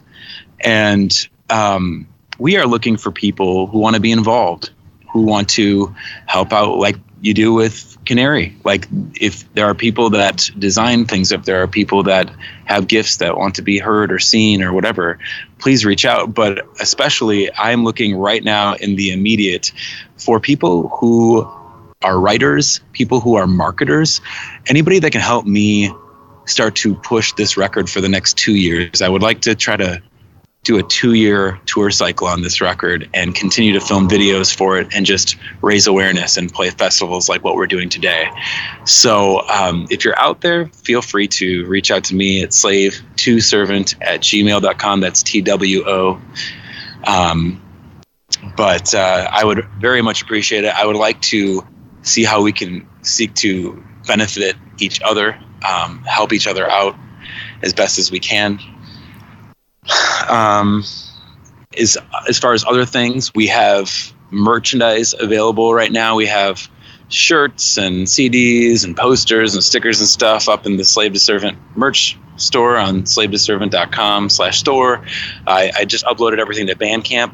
And if I can ask for one free thing that nobody really has to spend money on or anything, if you're a Spotify listener, please go find Slave Two Servant on Spotify and become a listener of Slave Two Servant. Subscribe to us as a listener. Follower. Yeah, Follower, hit that yeah. Please hit that follow- follow button. I think we have about 20 monthly listeners right now. So Oh yeah, that's, I that's think- how it starts. I think we've got about 370 some YouTube subscribers. Things like this are really helpful. If you go follow us on Instagram or any of these kinds of things, just all of the above, we, we could really just use that at this point. Yeah.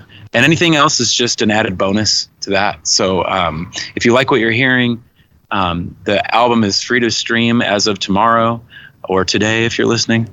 And uh, it'll be on all digital platforms. I have vinyl, I have CDs. Um, I'm excited to film some videos here with Andy. He's going to do a couple videos with me when we get back to New York. Going to film a, a video for Yeshua, in which, by the way, we're going to be doing a tribute to the late, great David, David Flynn. Flynn. Um, and uh, that's all I'll say about that. But uh, yeah, That's great. yeah, we're kind of pulling out some obscure things here. Yeah, that's awesome. Yeah, you know, Canarians, you're hearing my voice now. You know it. I know it. These guys know it. You guys are participants. Uh, this show would not exist if it weren't for uh, our producers. And, you know, remember this, there's producing in all sorts of different ways. Even if you're uh, just going and subscribing to all of Slave Two Servants uh, social media, pressing follow on their Spotify, they're really in the, the building process right now. This is something that everybody has to go through. Every new project, every new side podcast I've ever started starts with this 20 listener uh, begging for uh, YouTube subscribers uh, mode. This is what it takes, and this is how it starts. But of course, we know uh, that it can get much, much bigger. And you, dear Canarian, listening right now, you get, you know the drill. This is value for value, baby. If you like these guys, if you like their music, or if you just like Andy's uh, accent or something like that, this is your moment to help out some brothers in Christ who have been friends with this podcast for a very long time and uh, it's, uh, it's let's let's share the love a little bit, get involved, and that includes our very talented producers, the graphic artists, the writers, the uh, all y'all.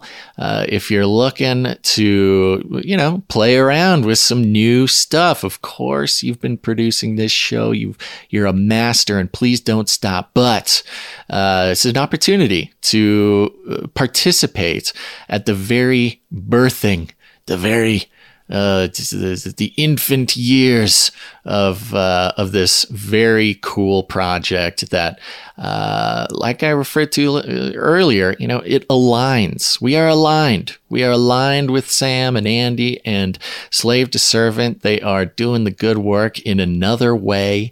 And uh, I highly encourage people to reach out and get involved uh, and subscribe to all their stuff. If you have two seconds, do you have two seconds? Go subscribe. Thank you. You know, Uh, I did. yeah. I did want to say, um, I, I haven't got to publicly say this to you on air, but Battle, you called this thing like from the beginning of Canary Cry Radio. You started talking about, you know, if there were a pandemic, things like this. I remember specifically listening to you, and I I appreciate that your finger was on that pulse uh, oh my since the get go. And Uh-huh. I actually ended this record. Mind you, this record was finished being recorded in 2019 and being mixed at the beginning of 2020, just as just before the lockdowns happened. And the ending song on this record is called "Birth Pangs." The final lyric to the song is The path to heaven is straight but not so wide. Enlightenment don't stem from a third eye. The road to hell is paved with good intentions, sick infections, and mass injection. See no connections. Birth. Whoa. The road to hell is paved with good intentions, sick infections, and mass injections. See no connections. Holy smokes. You see that, folks? Look, it's not just me that uh, has to brag about it getting things right all the time. I know you're tired of me he- saying it, that we called it from the beginning. Thank you for that, Sam. Uh, it's about time they heard it from another credible voice. I really appreciate that. Of course. Appreciate Uh, and I can't. I can't wait for people to check out the album. Um, you said it is going to be available on Spotify. You're going to be on YouTube. You're going to be all over the place. Yes, yes. It, it the album technically is available right this second as we speak on YouTube and on Bandcamp. I just dropped it yesterday early for the early birds, um, but it's on every single digital splat, uh, platform that you listen to, like Spotify, iTunes, Apple Music, Deezer, all those kinds of things, as well as on physical forms of media. We um, just filmed a video for "Destroying the Eye," the opening track, and it is quite the pot stirrer. I will just say that. Ooh. It probably won't drop until the end of the month because uh, the guy wanted to put a little more work on it. There was a lot of digital editing that editing that had to be done to it, but um, yeah, I think I, I might I might get canceled. Let's just say that, but I, it's okay. I mean, who am I to get canceled? You know? We're walking the line, baby. Walking the line. Well, if you believe some of our uh, listeners and YouTube viewers, uh, getting canceled is a badge of honor nowadays. It's it's hard to pay the bills with a badge of honor, but uh, at least it helps the sting a little bit. Yeah. Well, you know, I think something Gonz hasn't been here for most of this, but Gonz Yeah. Gonz was an OG member of Slave Two Servant. He played on the first three or four tracks that I ever did. That's right. Servant, and uh, Is he on this album or any of his on- tracks on but this he's album? on. He has four songs that he was a part of that are on the Singularity CD, um, Uh-huh. which is also available on digital platforms. Um, also, there's a song that I had to attribute to him uh, called "Face Like the Sun" on that collection. Um, but I wanted to say, if I can, uh, hopefully we can do this again and. We can put out some other project that we've been kind of working on the back burner, you and Basil and I. Oh yeah. So- oh yeah, baby. We got all sorts of stuff. So there's uh, there's something to come. We'll just say that uh, we've been working on a little project that's going to come out on cassette. I think in 2024 is my goal. Ooh, such a tease. Such a tease. Oh yeah, I'm looking at here on uh, your Singularity album here. We got this one just straight up has Gonz's name on it. Bonus track, baptized in credit. Yeah, that- Gonz remix. Yep. I love it. I'm gonna listen to that right now. What did I miss? Um, by the way, Yeah. we should maybe this is an off-air thing, but uh, we should maybe talk about what it would take to get a bulk order of uh, one or both, or one and then the other of your albums, and we can stick it in the Canary Cry supply drop, get it out to the people. Absolutely. Let's do it. Okay. All right. There you go, folks. We're going to talk numbers. We're going to see how we can do it. But uh, another good reason to also go join the Canary Cry Supply Drop at canarycrysupply.drop.com. Um, thank you guys so much. I have no idea what happened to Gonz. He's not even. I'm here. I'm, I, I just came back. What did I miss? Oh, there he is. There he is. Gonz, we had a great conversation. It's it was almost better that you were gone. Oh, good.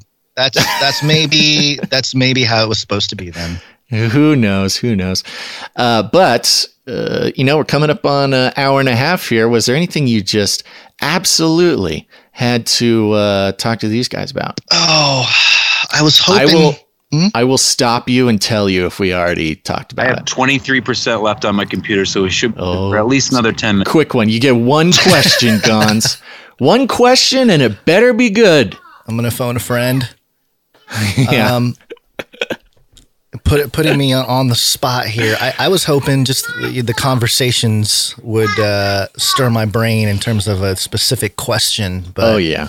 It was good. You're gonna love it, Gonz. It's Oh, gonna good. be like one of those olden days where you get to listen to me talk to people. That's yeah. Well, I'm I, I was I'm kind of bummed that I couldn't sit here and listen and have the conversation with you guys, but I was here in and out. I I heard little chunks of it. oh, Um, good. But uh, yeah, I heard Andy talking for a few minutes. Um, so, but I, you know, I don't have much to say other than I am proud of you, Sam, for continuing to press forward and just, you know, there, it's very easy to give up when it comes to, you know, music, art projects, stuff like that. Uh, there's probably a, yes, I know. Yes, but you're six. So you, uh, when, once you get to bigger art projects, it'll, it'll be a different thing. Yes, she's giving me the eye. Okay. Um, so uh, yeah, I just wanted to say, Sam, congratulations, good job, and um, I hope people give this album a chance. And it, it feels like, and I heard part of your conversation at the end there, where you know the, the some of the lyrics were almost prophetic in a way, and you know I think it's just in in this community in the niche we're in. Yeah, I'm sure Basil talked about it a little bit. We'd been talking about some fringy issues, and now it's all kind of coming into the spotlight. And you know, those of us who've been talking about it for a long time, we're going, "See, told you, it's that's the thing." But it's kind of interesting how now that it is mainstream, it's sort of or not mainstream, mainstream, but yeah, it's pretty big. It's it's it's the loudest voice out there right now when it comes to topics like UFOs and all this kind of stuff. Um, you know, I was telling Basil on our last CCNT episode, it's like we're we were prepared for this time.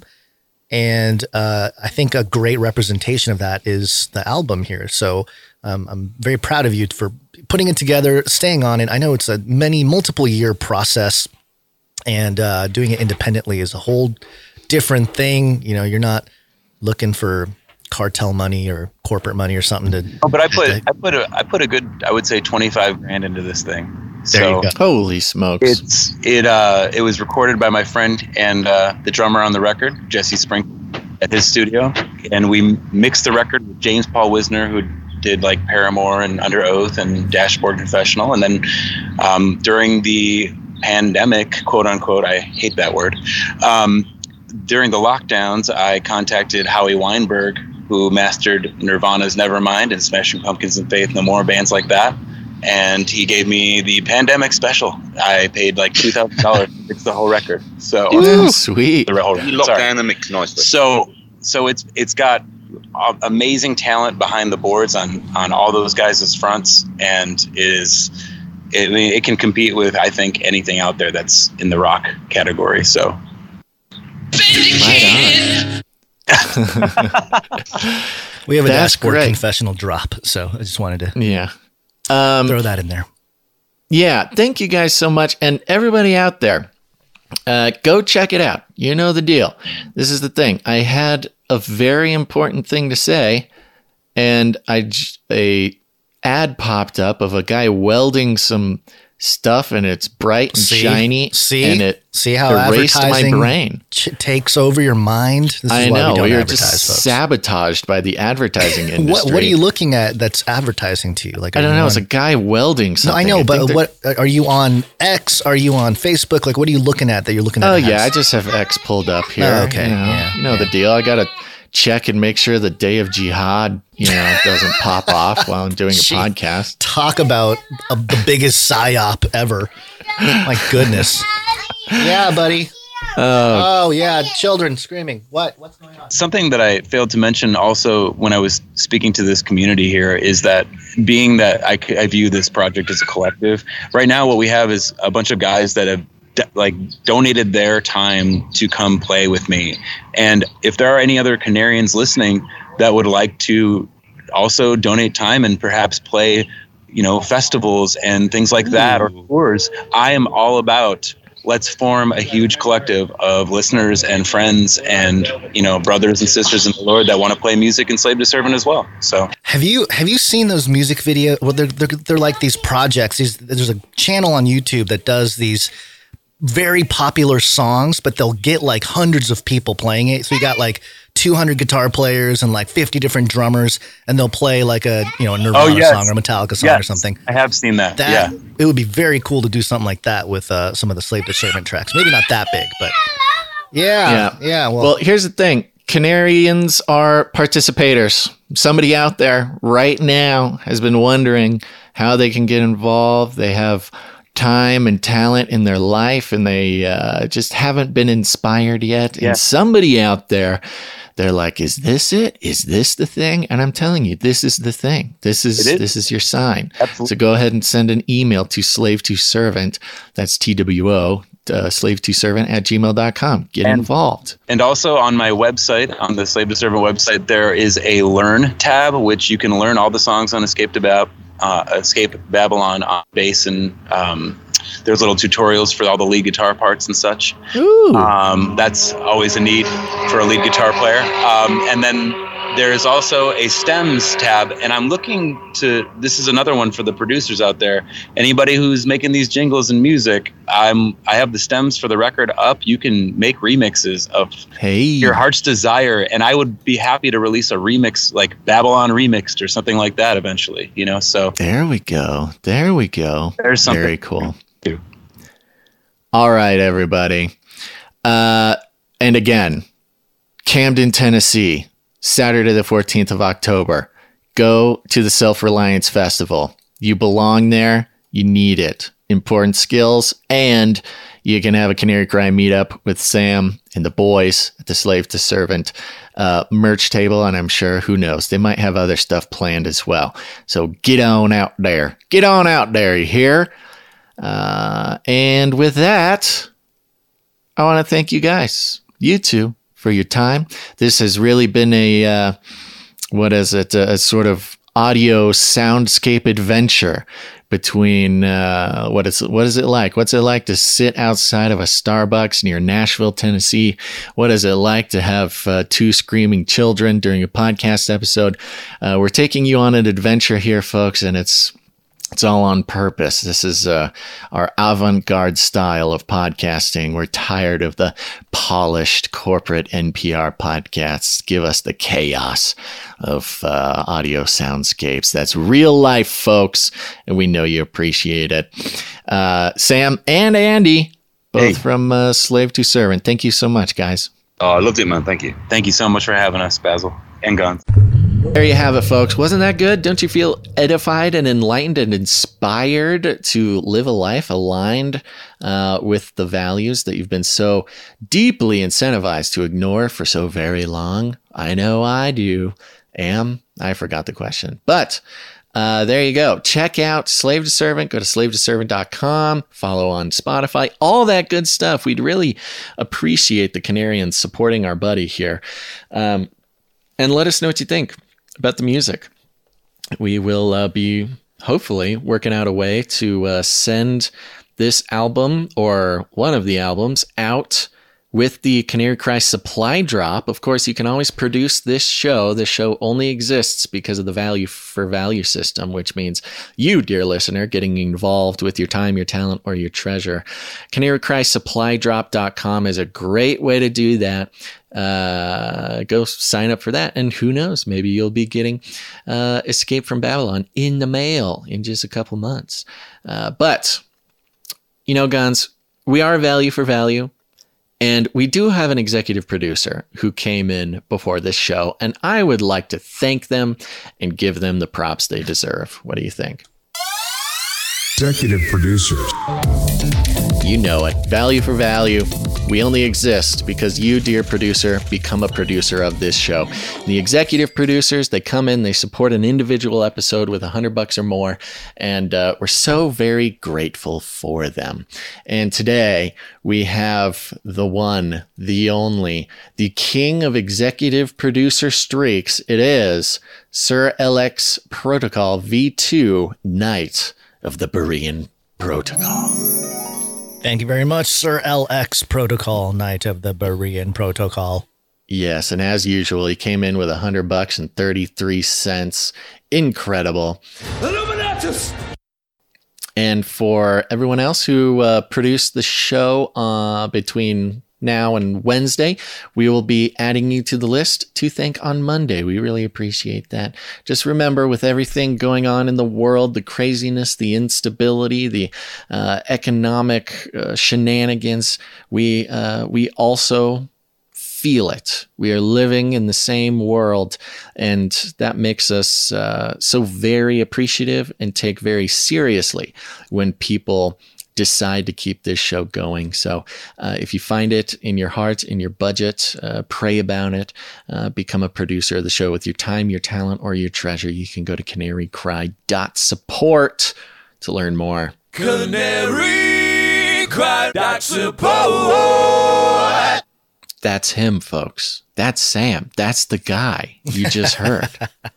Isn't that fun? Yeah. Now you know who he is. Now you know who he is, and you can be his friend. You can mm-hmm. go meet him at the Camden, Tennessee meetup.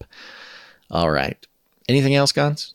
I think that's it. I think we're playing a full song at the end here. Oh yeah, we'll give you a little taste, a little taste of Runeski of the album here at the end of the show. And keep an eye out. Again, go follow him everywhere. This is how it starts, folks. This is the deal. Uh, trying to do the Lord's work in the way that uh, we're called to, but we are still met with the same system, the same requirements as everybody else, and that is to gain online followers. What a weird world that we live in. To find success, we must convince people to click a button uh, online. It's so very strange, but that's the world we live in. Yep. All right, everybody. Thanks for listening to this episode of Canary Cry Radio. Make sure to tune in next time. But until then, think outside the cave.